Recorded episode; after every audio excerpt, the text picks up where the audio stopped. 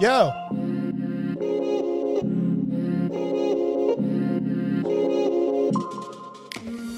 What's going on, wine lovers? My name is Keith Beavers. I'm the tastings director of VinePair, and on Wednesday, May 20th, my new podcast, VinePair's Wine 101, drops.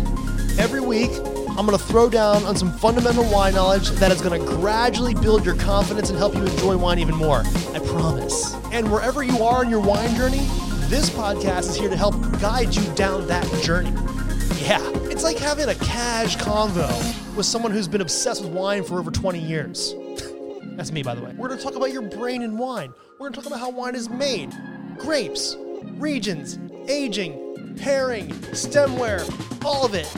And every week, you'll have a little more knowledge, you'll be a little more confident, and wine will be a whole new level of awesome, guys. A whole new level of awesome.